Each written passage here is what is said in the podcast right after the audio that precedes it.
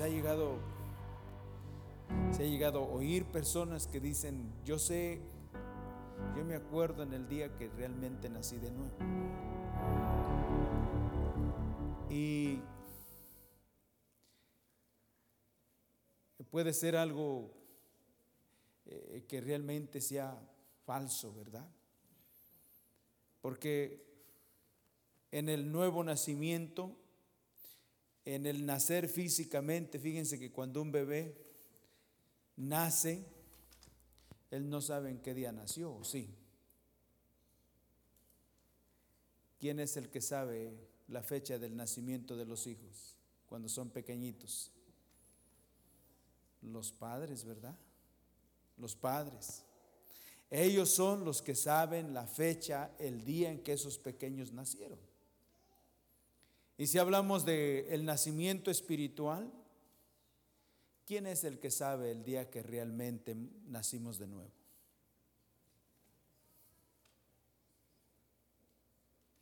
¿Usted? ¿Yo? No, tiene que ser nuestro Padre Celestial, ¿sí o no? Y dice que el Señor conoce a los suyos, conoce los que son suyos y dice, y apártese del mal todo aquel que invoca el nombre del Señor. Así que quisiera que viéramos aquí, vamos a ir a un pasaje muy conocido, bastante conocido, pero esperando que el Señor nos ayude. Aquí el Evangelio de Lucas, Evangelio según San Lucas.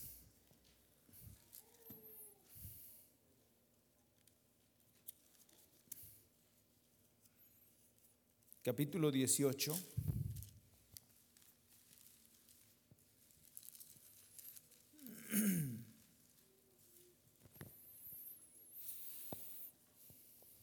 Este pasaje es muy conocido por todos, estoy seguro, muy conocido. Lucas 18, 18. Es muy conocido. Ya lo han leído antes, ¿verdad?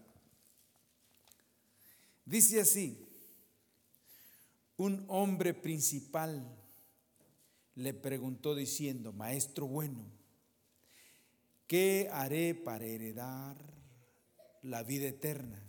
Jesús le dijo, ¿por qué me llamas bueno? Ninguno hay bueno sino Dios. Versículo 20, los mandamientos sabes. No adulterarás, no matarás, no hurtarás, no dirás falso testimonio. Dice, honra a tu padre y a tu madre, verso 21. Y él dijo, todo esto lo he guardado desde cuándo? Todo esto lo he guardado desde mi juventud. Eh, la confianza, lo que aquel principal, un principal entre los judíos, su concepto de él, su concepto de él en cuanto a la salvación era que la salvación se podía heredar. Se podía heredar. ¿Ven su pregunta? ¿Cómo la hace?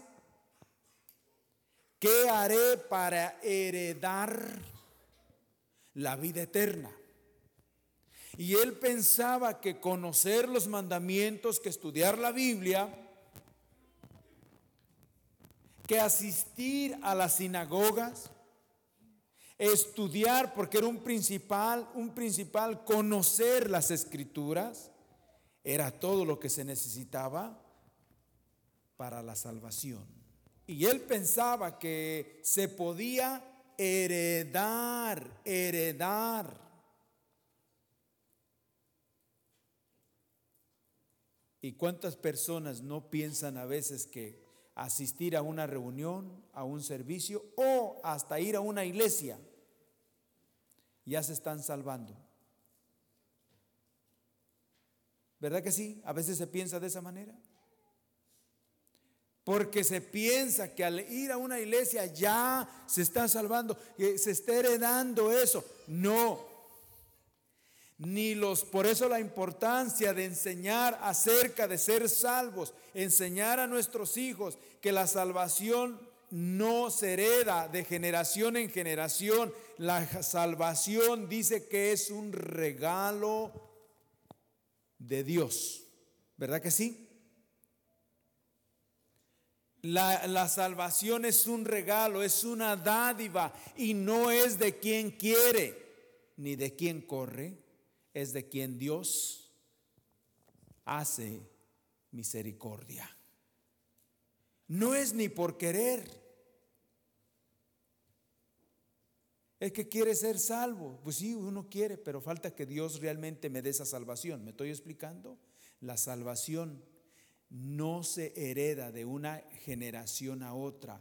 La salvación se recibe cuando Dios nos la da se recibe. Dice la palabra del Señor en el Evangelio de Juan 1.12 que más a todos los que le recibieron, no los que heredaron, sino más a todos los que le recibieron, a los que creen en su nombre, les dio potestad o derecho de ser llamados hijos de Dios. Ven este, esta vida que viene y le dice, ¿qué haré para qué? Para heredar, porque él había estado asistiendo, conociendo y todo, pero nunca había habido un encuentro reconociendo al Señor Jesucristo como su Salvador personal. Tenemos a Nicodemo, ¿verdad que sí? Otro. Otro que conocía las escrituras, pero que no había nacido de nuevo. Hermanos, la salvación es algo que realmente tenemos que pedir, orar al Señor que tenga misericordia de nosotros, porque no es porque leemos la Biblia, ni porque asistimos a un lugar, ni por mucho, ni porque tenemos una posición, un lugar en la iglesia. No es porque yo esté acá compartiendo esto, yo realmente soy salvo. Espero que realmente el Señor hace años haya hecho misericordia de mí y haya depositado su buen tesoro, su espíritu en mi vida. Y realmente sea esa obra preciosa de Él en cada uno de nosotros. Porque a veces pensamos que esto de la salvación es tan fácil. Le pregunta uno a las personas y, no saben ni qué contestar acerca de la salvación. ¿Será que porque no hay claridad en sus vidas?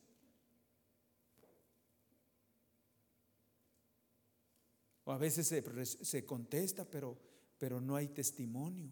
¿Me estoy explicando? Y eso deja mucho que decir. Y aquí vemos esto, que dice aquí que el Señor le dijo los mandamientos, ¿sabes? Y era cierto, lo sabía. Y pensaba que por estar en una, en una congregación, en una reunión y conocer las escrituras, ya todo estaba bien, pero no es así. Versículo 22, Jesús oyendo esto, le dijo, aún te falta una cosa. Vende todo lo que tienes, dalo a los pobres y tendrás tesoros ¿dónde? En el cielo y luego ven y sígueme. Entonces él oyendo esto se puso muy triste porque era muy rico. Al ver, al ver Jesús que se había entristecido mucho, dijo, cuán difícilmente entrará en el reino de Dios los que tienen que, los que piensan que tienen que dejar, los que piensan que tienen algo que dejar, los que tienen algo que, los que tienen que dejar estas, estas cosas, los que tienen riquezas, aquellos que les beneficia. A veces son hábitos, a veces son formas de vivir y que pensamos que, que realmente no necesitamos abandonar, pero es necesario, es muy importante que veamos esto. Entonces, versículo 23, 24, 25, dice, porque es más difícil pasar un camello por el ojo de una aguja que entrar un rico en el reino de Dios. Los que oyeron esto dijeron qué? ¿Qué dijeron? ¿Quién pues podrá ser qué? Y tiene la respuesta, ¿verdad? Él les dijo lo que es. Imposible para los hombres es posible para Dios. Imposible, sí, porque la salvación para el hombre es imposible alcanzarla. Pero cuando el Señor la da, hermano, usted no tiene que hacer nada. Se hereda de parte del Señor, es un regalo, pero no se hereda por estar en un lugar, por conocer las cosas. Es que tenemos que pedirla y saber que la hemos recibido de la mano del Señor. Recibido. Recibido y lo que es imposible para nosotros es posible para Dios, porque la salvación no depende de nosotros, depende del Señor. Nuestros hijos y todos, todos tenemos que saber que esto no se hereda, es un encuentro personal con el Señor. Un encuentro personal, que nuestros hijos sepan que tiene que llegar un momento que tienen que rendir su corazón en cierto, en determinado momento, rendir su corazón al Señor genuinamente y reconocer que le necesitan tanto como ninguna otra cosa. Y nosotros también. Porque a veces pensamos que, no, hermanos, no, no, no nos vayamos a llevar una sorpresa que no convenga, me estoy explicando. No, que estemos suplicándole al Señor, rogándole al Señor que meta su mano de poder, porque podemos llevarnos una sorpresa. La salvación no es una cosa tan sencilla como para decir que nosotros no tenemos realmente que preocuparnos, sí tenemos que preocuparnos si nuestra relación con el Señor no es genuina. Y estamos preguntándole al Señor cada día y a cada momento, esto no es porque hemos estado, esto es porque llegó un momento que verdaderamente reconocimos al Señor como nuestro Salvador personal. Amén. Ven, esto no es por estar. Esto no se va a pegar. Esto tiene que venir del corazón de Dios. Personalmente, personalmente, personalmente. Eh, hay una, aquí hay un, pasaje, por ejemplo, el libro de Proverbios. Ustedes lo conocen también, este pasaje, Proverbios 28. Quiero que ustedes vean esto.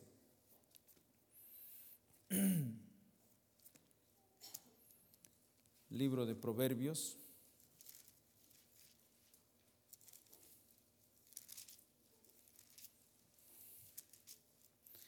28.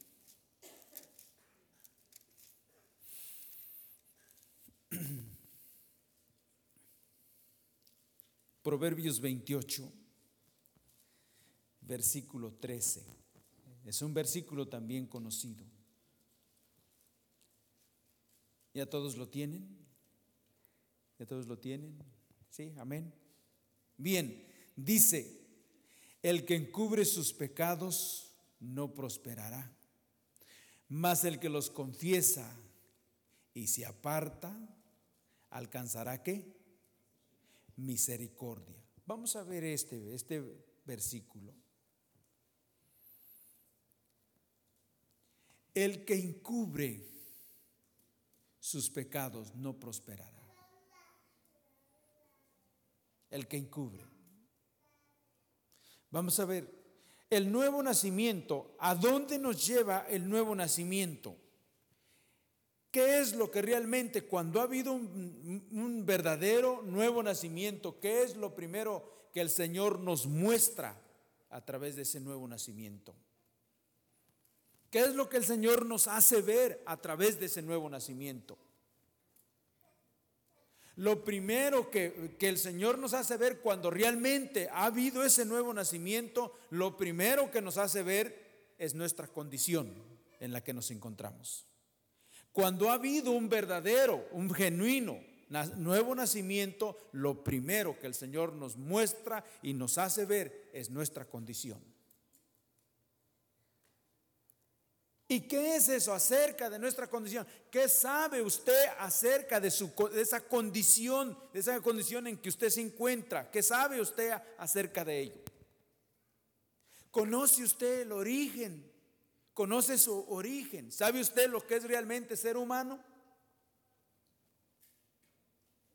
Amado. Conoce lo que es realmente ser humano, es, que es ser humano. Si sabe usted que es de una naturaleza humana, usted debe de saber también que su origen como humano viene de un, viene de un género caído. ¿Me estoy explicando? De un género caído. El salmista decía, en pecado me concibió mi madre, y no porque no estuviera casado, ni porque fuera hijo de fornicación, sino por el género, el género. El género, es un género caído, donde si nosotros no reconocemos que, es un, que nuestro, origen, viene, es de un género caído, donde necesitamos confesar que realmente necesitamos a Jesucristo como nuestro Salvador y como el Señor de nuestras vidas, hermanos. Si pensamos que no hemos hecho nada y que no tenemos de qué arrepentirnos, no tenemos de qué abrir nuestro corazón a Cristo y decirle las cosas, ahí no ha pasado nada. Ahí no ha pasado nada. Porque lo primero que nos va a llevar a ver el nuevo nacimiento es nuestra necesidad de esa gran salvación. Porque si Él no interviene, hermanos, nos vamos a perder, estamos perdidos. Perdidos. Sin Cristo, una persona está qué? Está muerta, está perdida. Él vino a buscar lo que estaba qué? Y a sanar lo que estaba enfermo. Vino a buscar y a sanar. Envió su palabra, los sanó y los libró de su ruina. Entonces, ¿qué es lo que sucede? Aquí dice el que encubre sus pecados no no prosperará.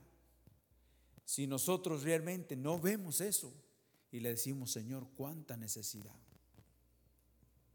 cuánta necesidad hay que tú intervengas. Es como cuando es cuando es como cuando usted va al médico y está enfermo, ¿verdad que sí?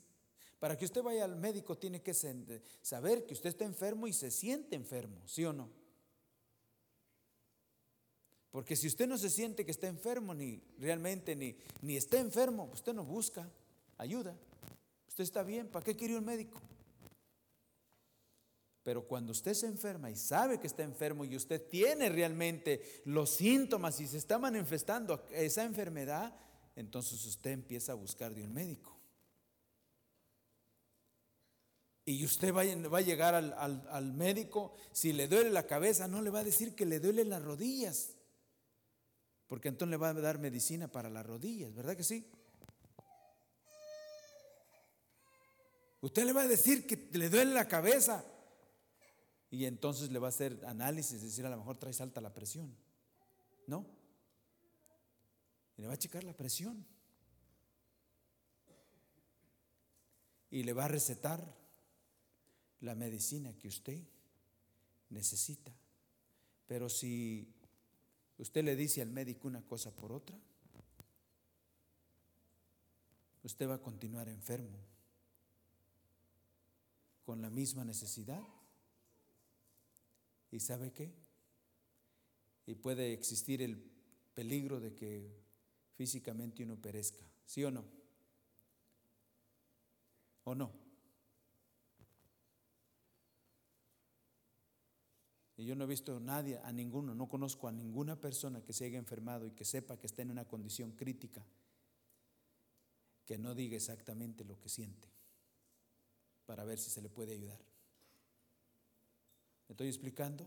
Cuando nosotros no vemos nuestra, condición espiritual, cuando no podemos ver cuál es nuestra condición, no vamos a no vamos a poder, no vamos a tener ni deseo de pedir ayuda ni confesar la realidad.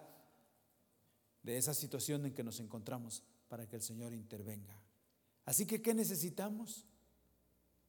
Que el Señor nos ayude a ver cuál es nuestra condición, para que en base a ello, viendo nuestra condición, empecemos a clamar al Señor, a clamar al Señor y decirle, Señor, yo te necesito. Yo no digo que los demás te necesitan, pero yo te digo que yo, yo te necesito. Yo necesito que me salves, que realmente me salves, porque la salvación, ¿qué características tiene la salvación? Vamos a ver. ¿Qué características realmente se ven en una, en una vida que salva? ¿Cuáles son las cosas que se ven en una vida que realmente salva?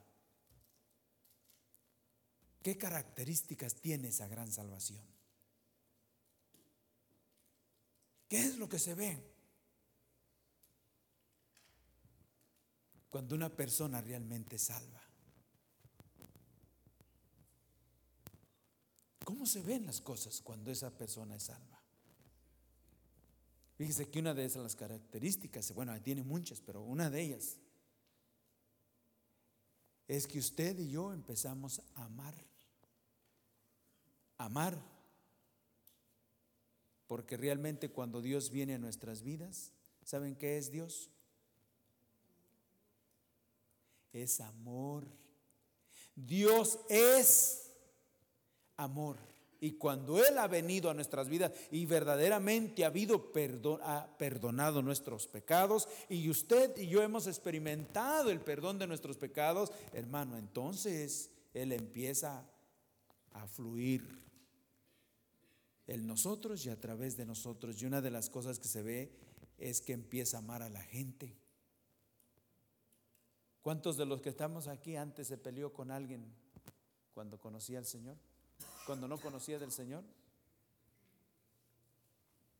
Y cuando el Señor viene a nuestras vidas, nos lleva hasta pedir perdón y luego hasta acogerlos y traerlos. Ya no quiere hacerles daño. ¿O sí? Y si no nos aman, no nos, no nos importa mucho que no nos amen. Nosotros los amamos. ¿Me estoy explicando? No lo toman en cuenta, tampoco nos interesa tanto que nos tomen en cuenta, nosotros los tomamos en cuenta. ¿Por qué? Porque es Dios en nosotros. ¿Quién es que hace la diferencia? La naturaleza de Dios. Cristo en vosotros. ¿Sí o no? Veamos, por ejemplo, aquí esta parte del de, eh, Evangelio de Juan. Ustedes lo conocen, conocen esta parte de la escritura. Juan capítulo 13.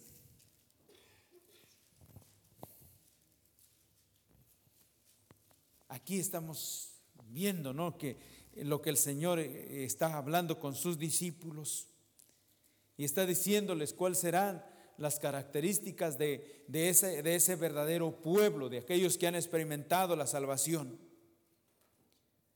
versículo 34 del capítulo 13 del Evangelio de Juan. Dice, un mandamiento nuevo os doy, que os améis unos a otros como quien, como yo os he amado, que también os améis unos a otros. En esto conocerán todos que sois qué?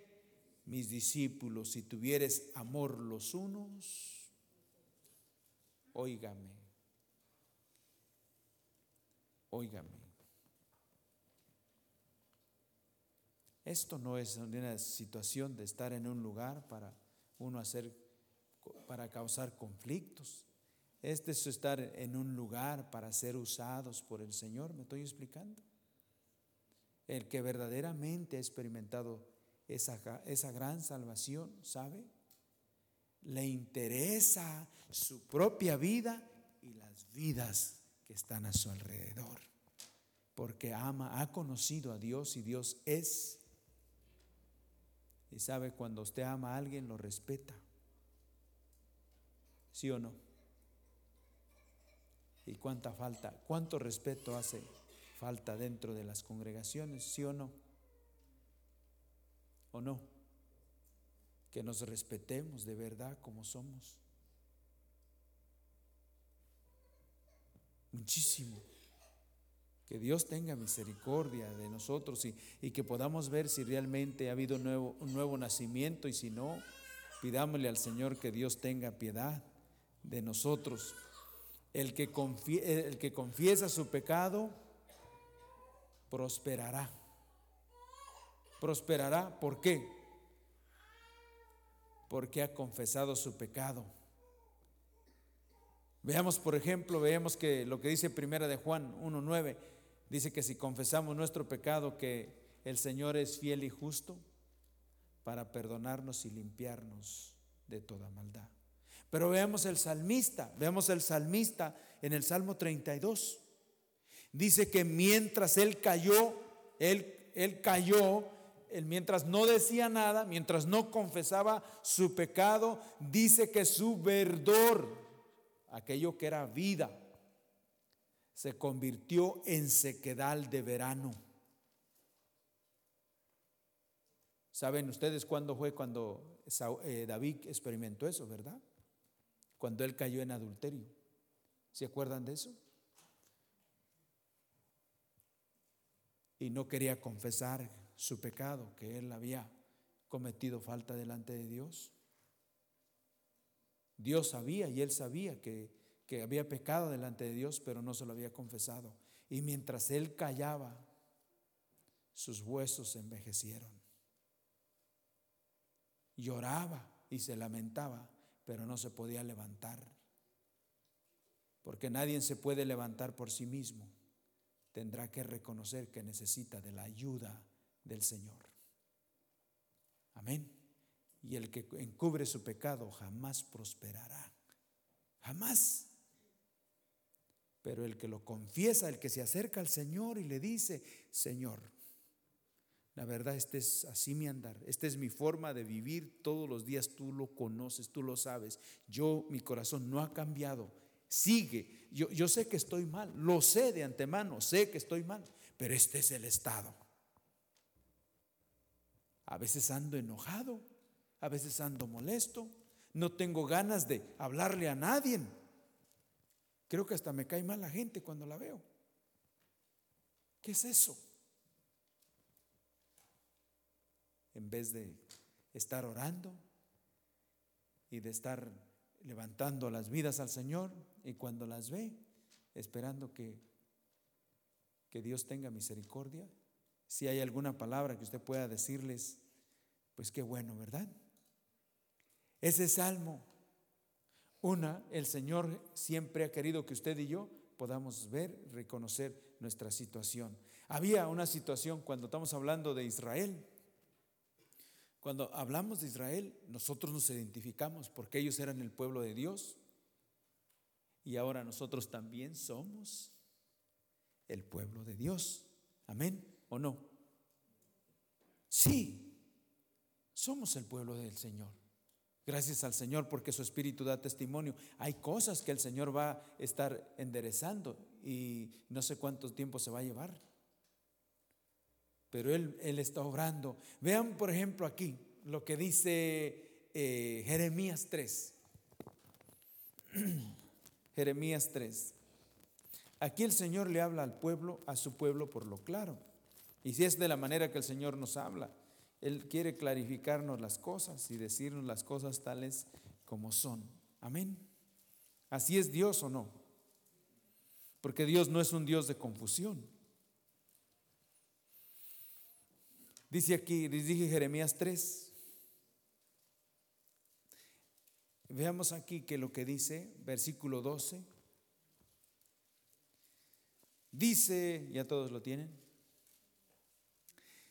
Dice, ve y clama estas palabras hacia el norte. Uy, cuando habla del norte. ¿Qué hay por el norte? ¿Qué es lo que sucede en el norte? Normalmente la temperatura es muy diferente que la del sur. ¿Sí? Cuando se habla del norte estamos hablando de hasta las temperaturas son diferentes. El norte siempre se conoce como el eh, que por de donde viene el frío. ¿sí? El frío. Y aquí vemos que dice, ve y clama. ¿Verdad que sí? Dice que la sabiduría se para en los caminos y qué? Y clama. Se pone en los lugares altos y clama. O sea, grita. Grita. Y dice esto. Ve y clama estas palabras hacia el norte y di, vuélvete, oh, ahí se lo dice bien, ¿sí o no? Esa palabra no nos gusta, pero saben, cuando andamos en contra de la voluntad del Señor, esa es la que se nos aplica, ¿verdad? Dice, y di, vuélvete, oh rebelde Israel, dice Jehová, no haré caer mi ira sobre ti, porque misericordioso soy yo, dice Jehová. No guardaré para siempre. Saben que nosotros no merecemos la salvación, pero la hemos recibido por causa de Él, que es bueno y para siempre es su misericordia. ¿Y saben qué es lo que el Señor quiere solamente? Que nosotros reconozcamos nuestra condición un género caído, un género que qué, que es que es rebelde. Nuestra parte humana siempre está en contra de Dios, siempre, siempre. Y por eso necesitamos tanta realidad del Señor que estemos orando y dependiendo del Señor, para que el Señor, el Espíritu se ponga sobre nuestra carne, sobre nuestra alma y le diga, alma mía, bendice, bendice a Jehová, sométete al Señor. Veamos esto, no hemos sido consumidos porque qué? Dice Jehová, no haré caer mi ira sobre ti, porque misericordioso soy yo, dice Jehová, no guardaré para siempre. Dice el Salmo 5, que el Señor siempre está, está airado para con el impío, pero aquí dice que no será para siempre. ¿Me estoy explicando? Salmo 5, versículo 5, ¿usted lo quiere ver? Pero aquí dice, no para siempre, pero que Él está molesto, claro que sí, pero no para siempre. Y saber que conocer el tiempo en el momento cuando el Señor está hablando y está diciendo, mira que yo estoy extendiendo mi misericordia hacia ti. Mira, este es el día, este es el momento que quiero realmente hacer misericordia de ti. Nosotros estuviéramos conociendo y entendiendo y atentos, Señor, este es el día que yo puedo hallar esa gracia delante de ti. Porque dice que Noé halló gracia, Abraham halló gracia y todos aquellos, Moisés halló gracia. Amén. Y la salvación es por gracia. Por gracia soy salvo y esto no de vosotros, pues es un don, un regalo de Dios. Versículo 13. Reconoce pues tu maldad, porque contra Jehová tu Dios has prevaricado y fornicaste con los extraños debajo de todo árbol frondoso y no oísteis mi voz. Dice, pero ¿cuál es el punto? ¿Cuál es la situación aquí? ¿Cuál es, ¿Qué es lo que el Señor quiere? Ofendemos a Dios y hemos ofendido al Señor.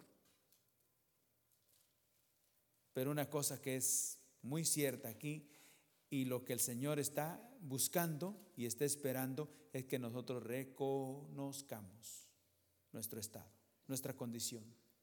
¿Sí o no?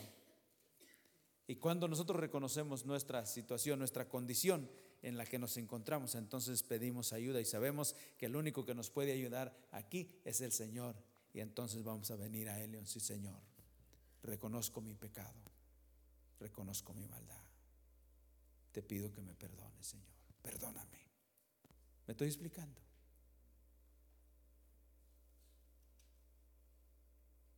Si somos vidas que realmente no reconocemos, nunca venimos al Señor, le voy a decir que por mucho que estemos en un lugar, usted y yo no vamos a experimentar el perdón de nuestros pecados. Porque tenemos que venir a Él y tenemos que decirle, Señor, yo reconozco mi falta, reconozco, reconozco hoy, hoy es el día, este es el tiempo. Vemos aquí, por ejemplo, qué pasó. Eh, por eso cuando dice la palabra del Señor, cuando dice eh, la palabra del Señor que ¿Por qué los que te conocen no ven sus días? ¿Por qué los que te conocen no ven sus días? Porque nosotros tenemos que saber el momento, el tiempo que el Señor está hablando y que está extendiendo su misericordia y que nos está diciendo hoy, y si no te he dado un garrotazo, es porque no soy como tú, porque yo soy misericordioso. Y no quiero que ninguno se pierda, sino que procedan al arrepentimiento porque se acuerdan de la mujer que fue traída delante del Señor Jesús, que había sido encontrada en pleno acto, ¿verdad? Le dijo, ¿quién, te condenaba? ¿Dónde están los que te condenaban? Y ella dice, se han ido. Dice, pues yo tampoco te condeno, vete, nomás que no peques, ¿qué? No peques más. Y me acuerdo que hace tiempo que estuvo el hermano Jim, una palabra que, se me quedó, que nos enseñó acerca de ello. Y era que usaba la ilustración de un caballo cansado. De un caballo cansado, me acuerdo bien. Usaba la ilustración de un caballo cansado después de haberlo montado un tiempo y se cansa, ¿verdad? Es que esos animales pretenden echarse o caerse de cansados. Y dice, decía, me acuerdo que usaba la ilustración, dice, para algo así, pues si el, el jinete se enoja y todo eso, ¿qué puede hacer? Saca la pistola y mata al caballo. Ya se cansó y está echado, no quiere caminar, saca la pistola, lo mata. Pero ¿qué beneficio puede tener una vez que haya muerto? Sin embargo, si lo deja descansar, le da alimento y ese caballo se levanta, lo puede volver a montar y le puede volver a servir. ¿Sí o no? Y me acuerdo la ilustración preciosa que usó. Dice, así es el Señor, el Señor no te mata a la primera porque sabe que te irías al infierno. Más bien Él quiere perdonar nuestro pecado y quiere salvarnos para que Él pueda continuar usando nuestras vidas y siendo Él glorificado. Amén. Hermanos, una ilustración fea. No, yo no la usé, esa la usó el hermano Jim. Pero a mí me quedó muy en claro eso. Muy en claro. Muy, muy claro. Y hermano, entendamos lo que el Señor quiere hacer. Una vez que Él muestra y nos muestra, nos enseña en qué condición nos encontramos, entonces Él dice, lo que yo quiero es realmente hacer misericordia, mostrar misericordia para contigo. Yo podría haberte terminado ya los pasos, porque en Él están los tiempos, ¿verdad?, de cada persona. Él podría ya habernos terminado, sin embargo, no, no lo ha hecho, porque mi ira no ha sido derramada sino quiero mostrarte mi misericordia y enseñarte y llevarte a conocer que lo que es imposible para el hombre, para Dios es posible. Amén. Entendamos los tiempos, el momento, fíjense, lo que veamos aquí eh, eh, en esta parte, eh, aquí en el libro de Josué, si ustedes quieren ir aquí, el libro de Josué. libro de Josué.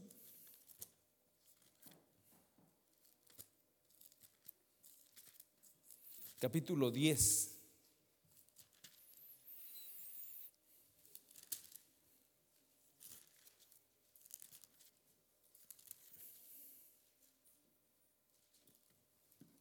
Aquí el pueblo de Israel se encuentra en batalla. Aquí el pueblo de Israel se encuentra en la tierra de Canaán y está enfrentando una batalla tremenda. Una batalla tremenda contra naciones, reyes, ejércitos. ¿Y saben qué era Israel? Humanamente, Israel no era un ejército.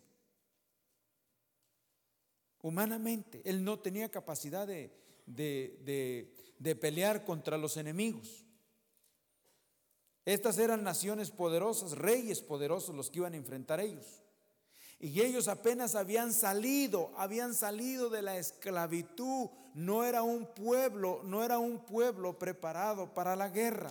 Ellos apenas habían salido de la tierra de Egipto. Ellos habían estado de esclavos ahí. Y como esclavos no había habido una preparación para una guerra.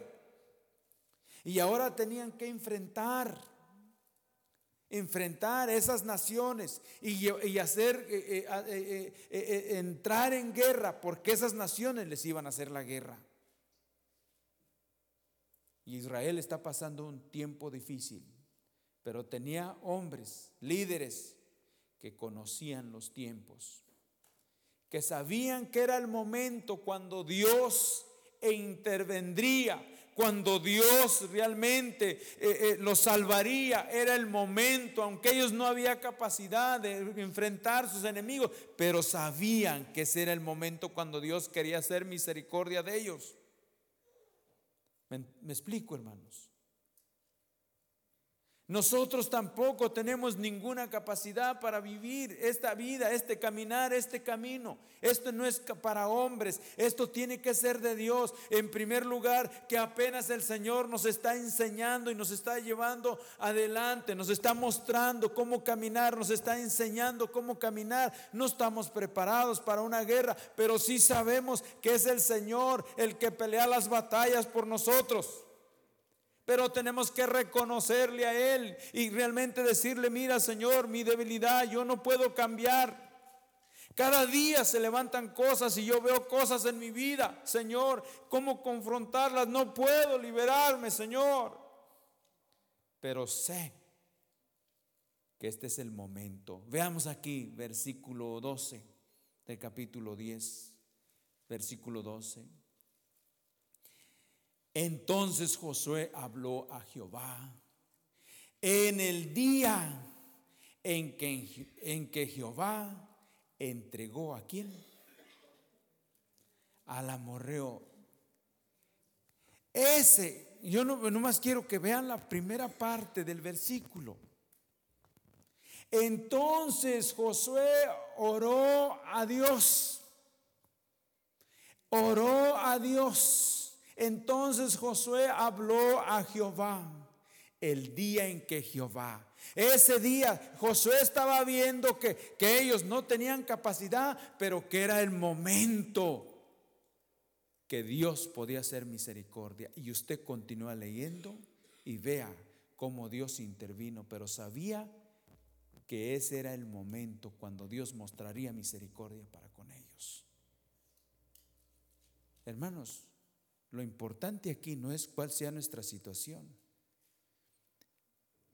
en qué situación nos encontremos y cómo estemos viviendo y delante de qué situaciones nos encontremos. Lo único que necesitamos saber si este es el momento cuando Dios quiere actuar. Pero quiere actuar desde el punto de vista, de vista volviendo nuestro corazón hacia Él genuinamente. ¿Me estoy explicando?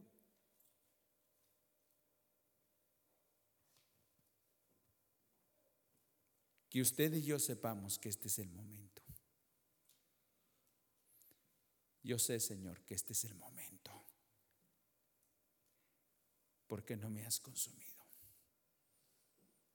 Porque ciertamente tú eres un Dios santo y mis, mis acciones, mis actitudes te ofenden a ti cada día por lo que eres.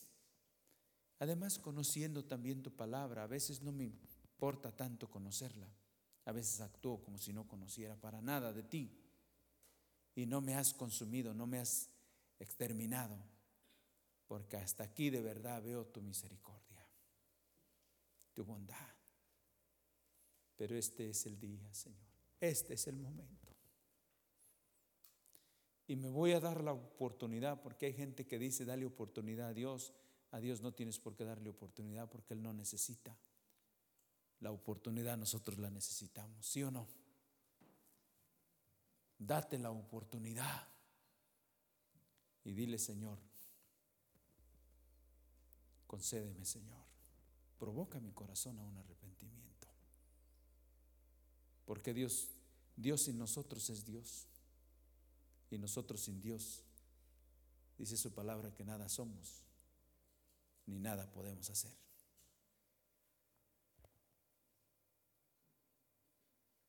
Que el Señor tenga piedad de nosotros, amén. Que el Señor se apiade de nosotros. Dice aquí, eh, aquí en este mismo pasaje, eh, nos habla que había, había hombres que sabían, que sabían lo que se tenía que hacer.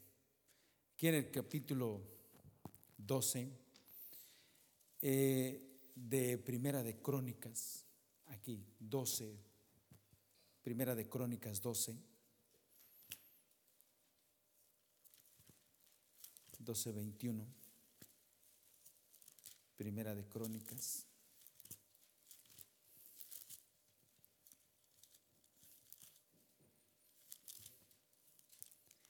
12.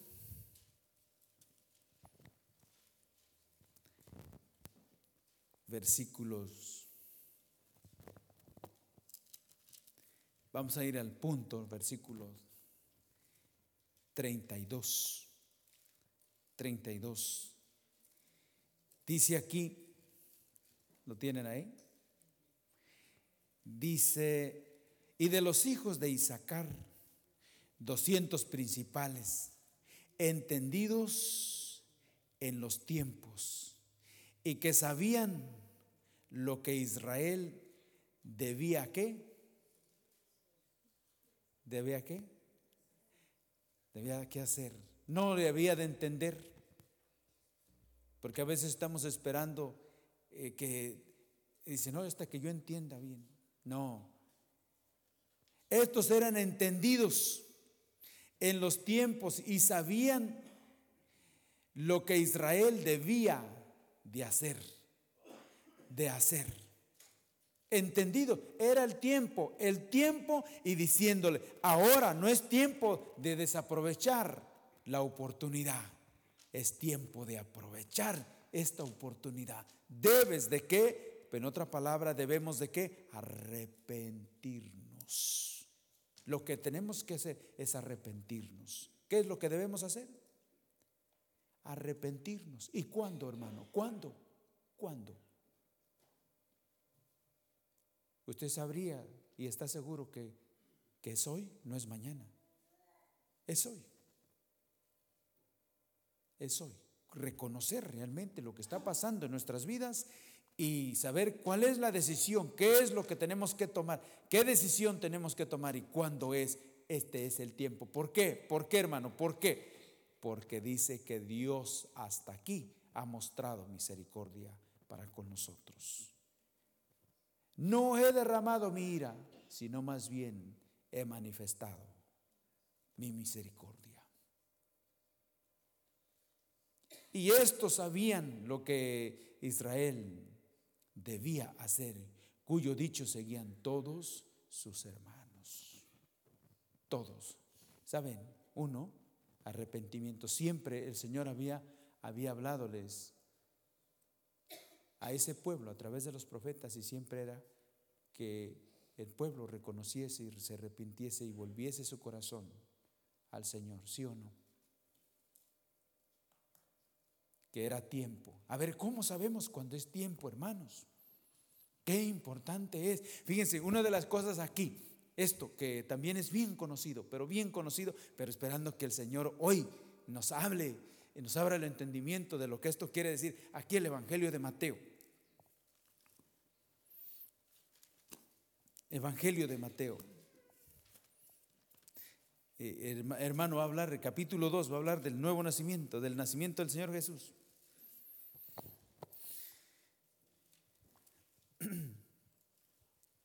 Esta, esta parte, capítulo 2 del Evangelio de Mateo.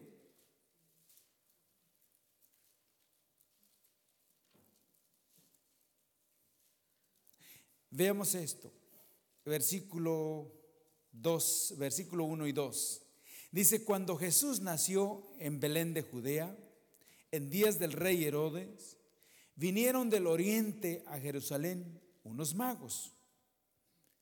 Versículo 2, diciendo, ¿dónde está el rey de los judíos que ha nacido?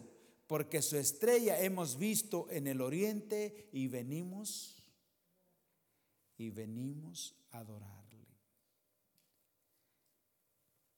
¿Qué era lo que esos magos que no tiene la palabra no existe, no, no cabe en la palabra de Dios, magos, porque el nombre que se les acredita, se les acredita es sabios. Sabios. Sabios. Usted lee la lectura, la, palabra en inglés, usted lo conoce, wowsman. Ese en inglés. En español, pues entonces no es magos, es sabios. Y aquí vemos, por ejemplo, qué era lo que venían ellos buscando. Fíjense lo que dice diciendo, ¿dónde está el rey de los judíos? Ellos venían del oriente y están llegando a la nación de Israel y están llegando al lugar donde realmente físicamente el Señor Jesús había nacido. Y ya había nacido, ya había nacido, él ya había nacido ahí literalmente. Y ese pueblo y esa nación no sabía, no sabía no sabía, no sabía que ya había nacido, no sabía. ¿Por qué? Porque los que te conocen no ven sus días. ¿Por qué los que te conocen? Estaba escrito, estaba escrito. E, ellos conocían que vendría el Mesías y de qué manera iban a ser, cómo iba a venir. Estaba escrito, ellos conocían, sabían, pero ignoraban el tiempo, el momento el momento. Y si nosotros lo aplicamos, hermanos, vemos la misericordia del Señor y cómo el Señor realmente no nos ha consumido por su misericordia. Pero tal vez no podamos ver que es el momento hasta aquí. Hasta este es el momento que el Señor está mostrando misericordia para que el Señor sea reconocido. El momento, este es el momento. Ahora veamos aquí diciendo dónde está. ¿Dónde está? Ellos sabían que era el momento. ¿Por qué? Preguntan, Herodes no sabía, el pueblo no sabía, todos dice que se alarmaron, dice que hubo, hubo conmoción, todos, pero no sabían que ya había nacido. Herodes dice que eh, manda investigar dónde había de nacer y todo eso, pero no sabía. Pero ellos sí sabían. Y le dicen, ¿y cómo saben? ¿Y cómo sabes? ¿Y cómo saben ustedes que ya nació? ¿Cómo saben ustedes que ya nació? ¿Cómo es que ustedes saben que ya nació? Y ellos dicen, su estrella hemos visto. ¿Qué es eso? Hemos tenido luz. Y en su luz he aquí, Él ya nació. En su luz, este es el tiempo. Este es el tiempo. Usted tiene, usted recibe luz, que es el momento, ¿o no, hermanos?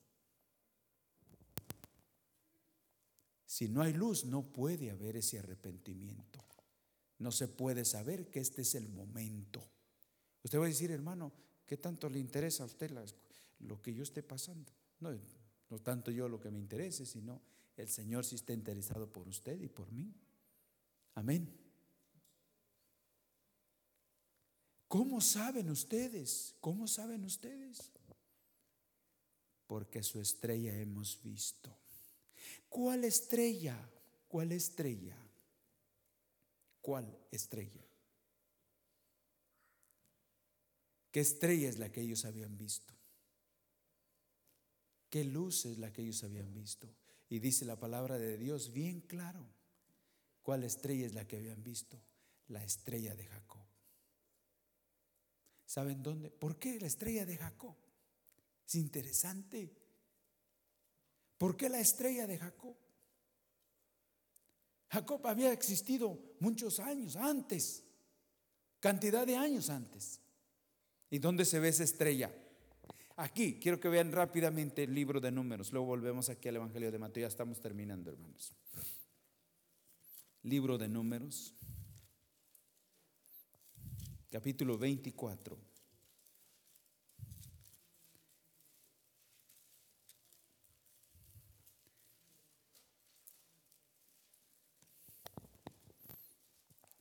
Números 24. La, era la, la estrella que ellos habían visto era esta estrella.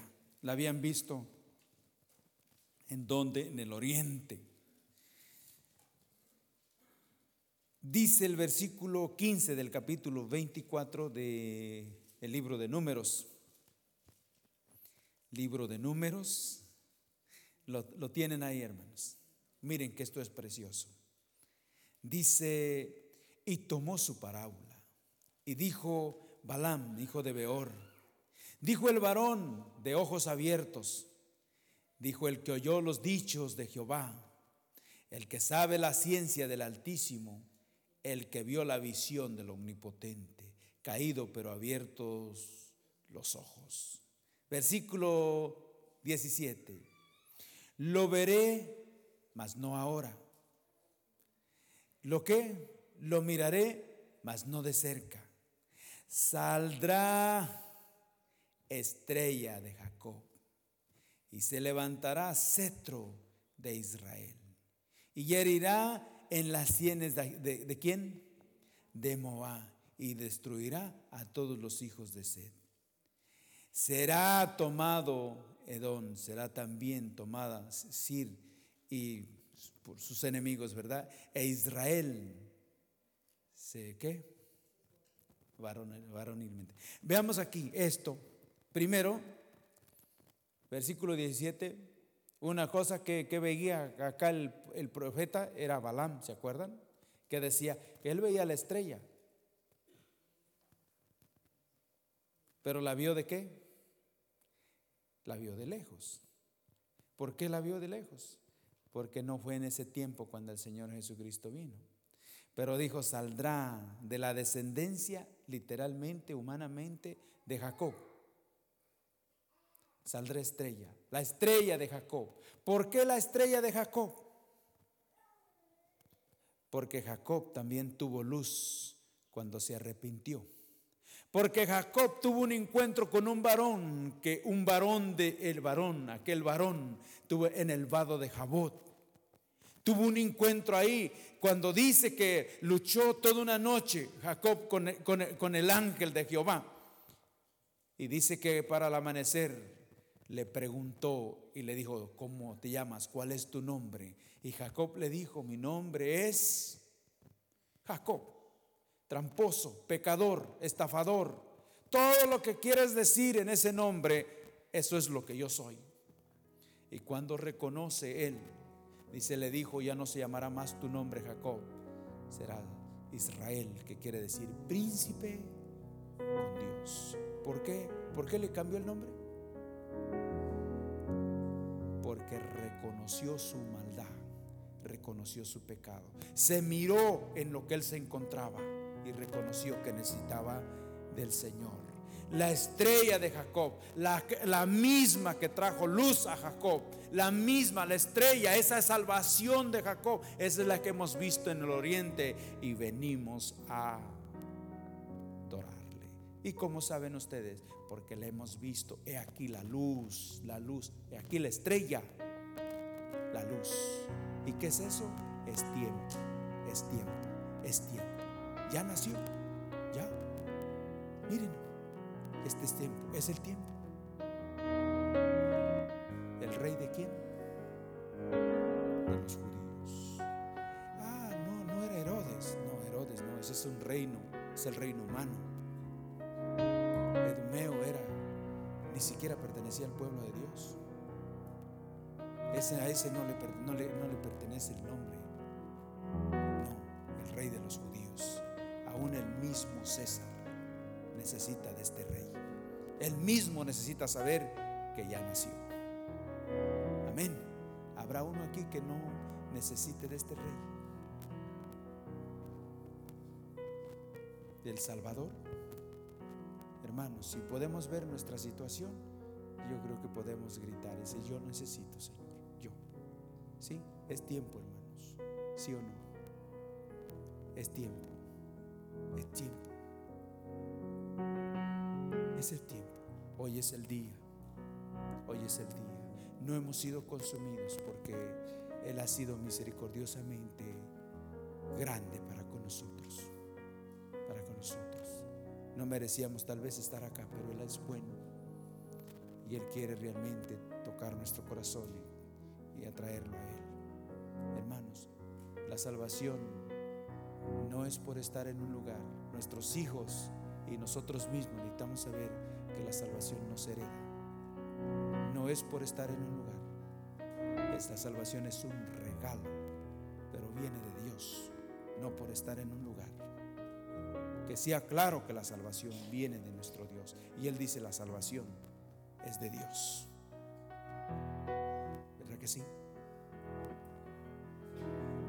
Hermano, necesitamos al Señor.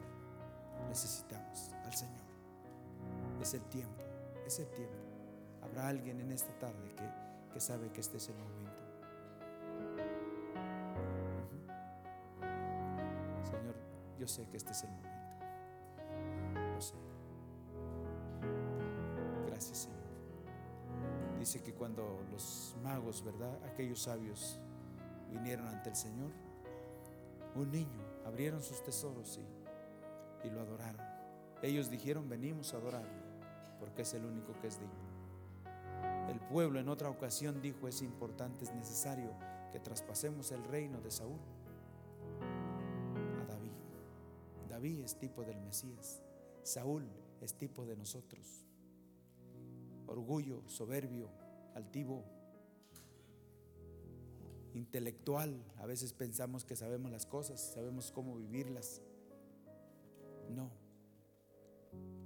necesitamos del Señor y saber que ya es tiempo que le entreguemos nuestra voluntad, sea rendida y puesta bajo la soberanía y la voluntad de Dios.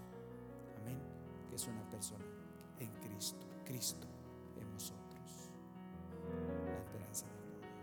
Dijo, es tiempo, es tiempo. Bendito sea el Señor. Ellos decían, he aquí, he aquí, la luz es la que da testimonio. La luz es la que nos indica. La luz es la que nos hace ver para poder saber que es tiempo. Amén. Amados, que hoy el Señor esté iluminando nuestros corazones y nos haga ver nuestra necesidad de Él sin que nadie nos la diga más que Él. Vamos a estar poniéndonos en pie.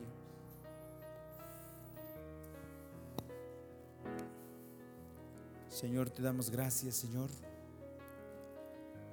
en esta tarde, Señor. Gracias por escuchar nuestra grabación de Pacto de Gracias, Campos, Arkansas. Para más información, visítanos en nuestras páginas web pactodegracia.org.mx y facebook.com barra Pacto de Gracia Warren.